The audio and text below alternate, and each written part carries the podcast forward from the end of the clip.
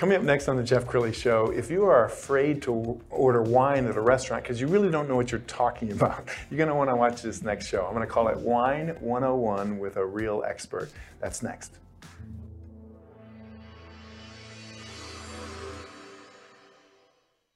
Many are predicting that the worst is yet to come, which is unfortunate, said one person here. Until now, they've enjoyed the reputation of being the nation's icebox. Watched a burglar in his home this morning by webcam. As a journalist of over 25 years, stories are what make my world turn. Reporting live from the Dallas newsroom tonight, Jeff Crilley, Fox 4 News. But in 2008, I took the jump from my familiar life and started a PR firm from my home. We're talking about anyone with a camcorder like the one I'm using becomes a television network. We started slowly growing the company, and we now have over 100 clients, and we've branched into the world of live digital broadcasting. I now own eight different TV studios and have a huge team. And the stories that I now get to share are sometimes the most important of my life. Life has a funny way of coming around full circle. This is The Jeff Crilley Show. Well, I have to admit, I'm a dummy when it comes to wine. I even went to Napa. My wife, Victoria, got, gave me a, uh, trip to Napa for my 50th birthday and uh, sipped a lot of wine, enjoyed a lot of wine. Can't remember anything from the experience. Maybe it's because I had too much to drink, but who knows?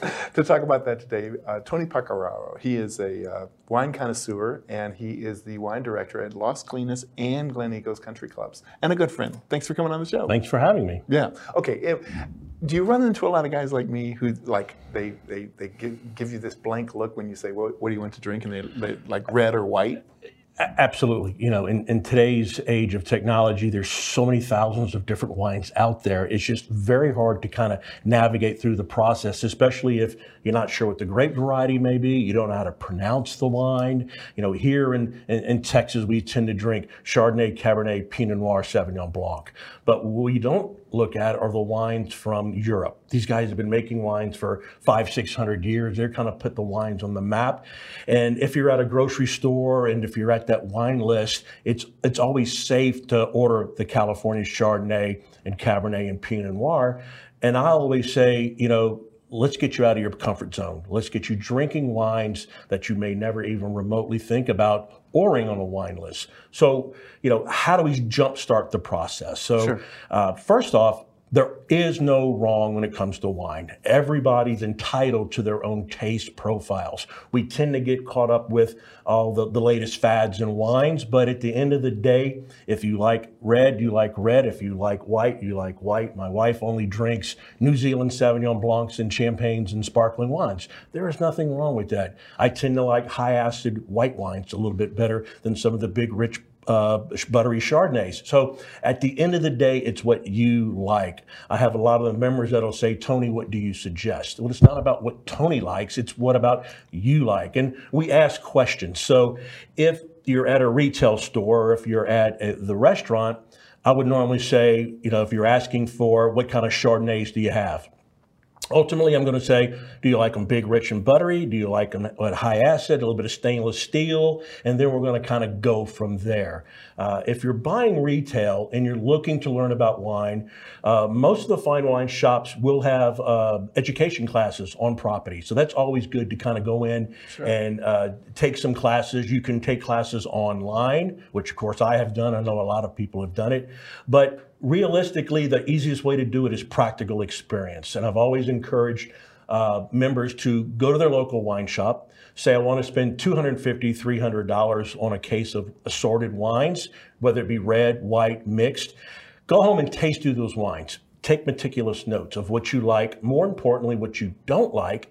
So when you go back to that wine shop, you'll hand off your list of what you tasted, and now your wine purveyor is going to dial in on what you like. So the goal is to get you from here to here with your next case of wine. At this point, we're figuring out what you like and don't like. And then we're going to buy you another case of wine. And now we're really going to start dialing in on what your flavor profiles are. So are you a big red guy or do you like soft and fruity? Do we like old world wines or new world wines? So there's there's always these these opportunities to try.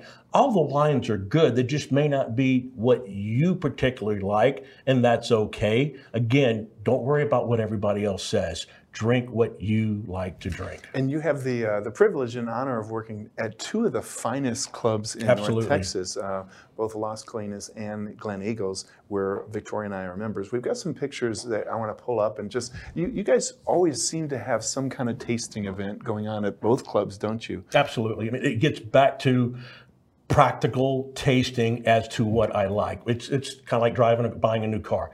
Try before you buy. We do a lot of these tastings so members can walk around and taste 30 or 40 different wines from around the world. We have an opportunity for them to purchase the wines that they get to taste, and it's uh, it's it's a like commonality between food and wine, and everybody at the club kind of enjoys this kind of light lifestyle and atmosphere. This must be the best gig ever. I mean, when you tell people that you're a wine director and you get to drink wine for a living, I mean, do they say, "How do I get this gig?" Yeah, I mean, at, at the end of the day, you know, it is a job, but it's a, it's a fun job. I've been doing it for a very long time, and uh, I've been very fortunate to have traveled around the world, learning a little bit about the practical practical experiences of all these countries that we get to taste. But at the end of the day, it is uh, it's a fun lifestyle. Absolutely. We've got some video of just people um, drinking wine and tasting wine. And, and I've got a question for you, Tony. Does the more expensive the bottle mean the better the wine?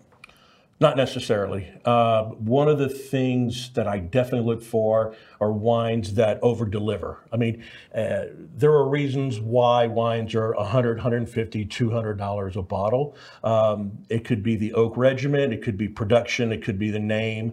But at the end of the day, we're looking for wines that you can drink on an everyday basis. Argentinian Malbecs and, and certain wines from uh, uh, Europe, whether it be France or Italy, that you can buy for 25 $25 a bottle. I call them pizza and, and hamburger wines. Now, if you want to move into the $200 and $300 bottles of wine, that's that, you know, those wines are beautiful, but they're not necessarily practical for everyday entertaining and things like that. It's, it's kind of like, you know, uh, buying a car. You know, you can buy a Mercedes and you know what you're getting here, or you can buy something less expensive. It's still a car, just like Cabernet is still Cabernet, but depending on the terroir, the production value, the name, all these things kind of kind of equate to why a wine is more expensive than something else. So when we do the pop-up tastings, uh, I always try to keep the wines uh, under $25 so you can feel good about buying bottles over and over again and not have to feel like you have to wait for a special occasion to drink that 80 to $200 bottle of wine. Sure. And I know that there's a, a competition between different places. You know, the French think that they have the best wine, the Italians think they have the best wine, a lot of uh, growers in California think they do. And, and Texas is actually coming along and with getting some respect in the uh, wine world, isn't? A- Absolutely. You know, uh, early on, I think Texas planted uh, grapes that we all drank, Chardonnay, Cabernet, and Pinot Noir. But what we found out was those grapes were not necessarily conducive to that part of the world. So they started planting Mediterranean varietals, whether it be Sangiovese, Tempranillo, Barbera, Viognier, and uh, Vernaccia. So those wines ideally fit that part of the world, whether it be the High Plains or Fort Stockton. So Texas is uh, definitely coming around. Well, we can't talk about wine without sampling some wine. So if uh, Lauren Hanna, our uh, director of First Impressions, would be so kind, uh, she's brought a couple of glasses, and I want you to tell us, Tony, what we're going to be drinking. Right now, we're going to taste the 2016 Burgess Cabernet out of uh, Napa Valley. Beautiful wine. What I like about this is it, does have a little bit of bottle age. You know, most of the Cabernets coming out of Napa Valley right now are vintage ni- 2019, 2020. So rarely do we have an opportunity to find older bottles of California Cabernet. And, and that's what I'm looking for when we start building wine lists is to find a couple bottles that do show that California cabs and even California Chardonnays have ageability just like the French and the Italian and everything else. Okay, so uh, with a red wine, you want to swirl it to kind swirl of it. open it up. We want to open up. You have to remember the, the bottle's been, you know, corked, so you, we want to release all the, the flavors and the phenolics. So we mix it with a little bit of oxygen and starts releasing these uh, oak and fruit flavors. And uh, I see sometimes in, in the movies, you know, oh, it has nice legs. I mean, is that is that just somebody being a snob? Is there such a thing I as mean, wine those, legs? those are the glycerins, uh, Yeah. the sheeting action that runs down the side of the glass. So normally, if we're tasting blind and it's a thin sheet that runs down fairly quickly, it's probably a, a, a lesser type made wine. But if it's a thicker sheeting action that kind of gently goes down the side of the glass, it's a it's a it's a better weight uh, Okay. made wine. And then do we nose the wine? Is that is that? We'll, a- we'll, we'll taste it. We want to see what kind of flavors are we initially uh, picking up. You know, we're, are we looking for fruit fla- flavor, flavors, berries, oak, vanilla, all these uh, these flavor components. And we talk about wine, it's sometimes my job to throw certain uh, descriptors out there, and it's up to you to kind of remember what uh, your grandmother's cedar chest smelled like, or if your grandfather smoked a pipe. And I say, think about what a cedar chest smells like, or or a pipe smells like, and you start picking up these flavors. Uh, within the New Zealand Sauvignon Blanc, I'll say look for herbaceousness, you know, uh, asparagus or green bean. You start thinking about what fresh cut hay smells like. All of a sudden, you're invoking these memories, but you're also kind of extracting flavors uh, from the wine. Cheers. Salute. Thank you. Okay. So what should I be tasting? Um, You're going to be tasting black fruit initially. Uh, I think you're going to get a little bit of tobacco. You're going to get some a little bit of that vanilla and a little bit of that sweet oak. Since it does have some barrel age to it, the tannins have softened up greatly. So the longer we age the wine, the softer those tannins have gotten. This is 100% Cabernet Sauvignon.